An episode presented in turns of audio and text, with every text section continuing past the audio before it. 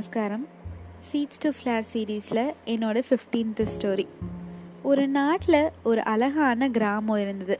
அந்த கிராமத்தில் ஒரு விவசாயி விவசாயம் பண்ணிட்டு அதில் வர கொஞ்சம் காசை வச்சு தன்னோட வாழ்க்கையை நடத்திட்டு இருந்தார். அந்த காலத்துலலாம் ஏதாவது ஒரு இடத்துக்கு போகணும் அப்படின்னா ஒன்று நடந்து போகணும் இல்லைன்னா மாட்டு வண்டி குதிரை வண்டி அப்படி எதுலையாவது தான் போகணும். இந்த விவசாயி அவர் கஷ்டப்பட்டு சம்பாதிச்ச காசை வச்சு ஒரு குதிரையை வாங்குறாரு. ஒரு நாள் அந்த குதிரையில வயலுக்கு போனதுக்கப்புறம் அங்கே இருக்கிற ஒரு மரத்தில் அந்த குதிரையை கட்டி வச்சுட்டு அவர் விவசாயம் பார்க்க போயிடுறாரு. திருப்பி விவசாயம் பண்ணி முடிச்சுட்டு அந்த மரத்துக்கிட்ட வந்து பார்க்கும்போது அங்கே இருந்த குதிரையை காணும்.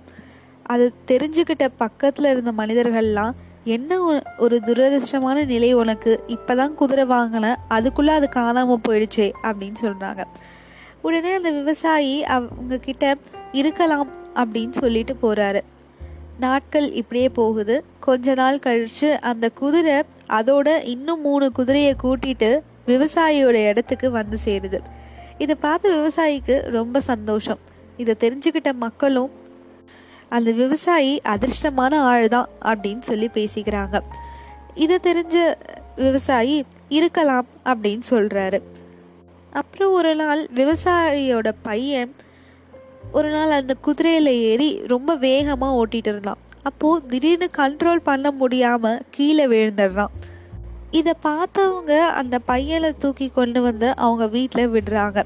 விவசாயி தன்னோட மகனுக்கு இப்படி ஆயிடுச்சேன்னு மருத்துவரை கூட்டிகிட்டு வந்து என்ன ஆச்சுன்னு பார்க்க சொல்கிறாரு மருத்துவர் மருந்தெல்லாம் போட்டு விட்டுட்டு இன்னும் ஆறு மாதத்துக்கு காலை அசைக்காமல் இருந்தால் தான் இது சரியாகும் அப்படின்னு சொல்கிறாரு இதை கேட்டதும் பக்கத்தில் இருந்தவங்கெல்லாம் உனக்கு என்ன? ஒரு நல்லது நடந்தால் அடுத்து கெட்டது நடந்துக்கிட்டே இருக்குது அப்படின்னு பேசுகிறாங்க இதை கேட்டதும் அந்த விவசாயி இருக்கலாம் அப்படின்னு சொல்கிறாரு இப்படி இந்த பக்கம் நடந்துட்டு இருக்கும்போது நாட்டில் போர் வருது.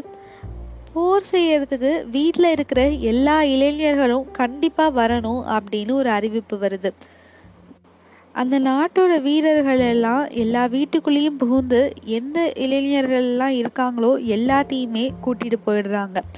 ஆனால் இந்த விவசாயியோட பையனை மட்டும் கூட்டிகிட்டு போகலை. ஏன்னா அந்த பையன் காலையே அசைக்க முடியாமல் படுத்து கிடக்குறான். அவன் எப்படி வந்து போர் செய்ய முடியும் அப்படின்னு அவனை மட்டும் விட்டுட்டு போயிடுறாங்க. இது தெரிஞ்சவன மக்கள்லாம் அந்த விவசாயி ரொம்ப லக்கியான ஆள் தான் அவனோட பையனை மட்டும் அவங்க கூட்டிட்டு போகலையே அப்படின்னு பேசிக்கிறாங்க. இது தெரிஞ்ச அந்த விவசாயி இருக்கலாம் அப்படின்னு சொல்றாரு.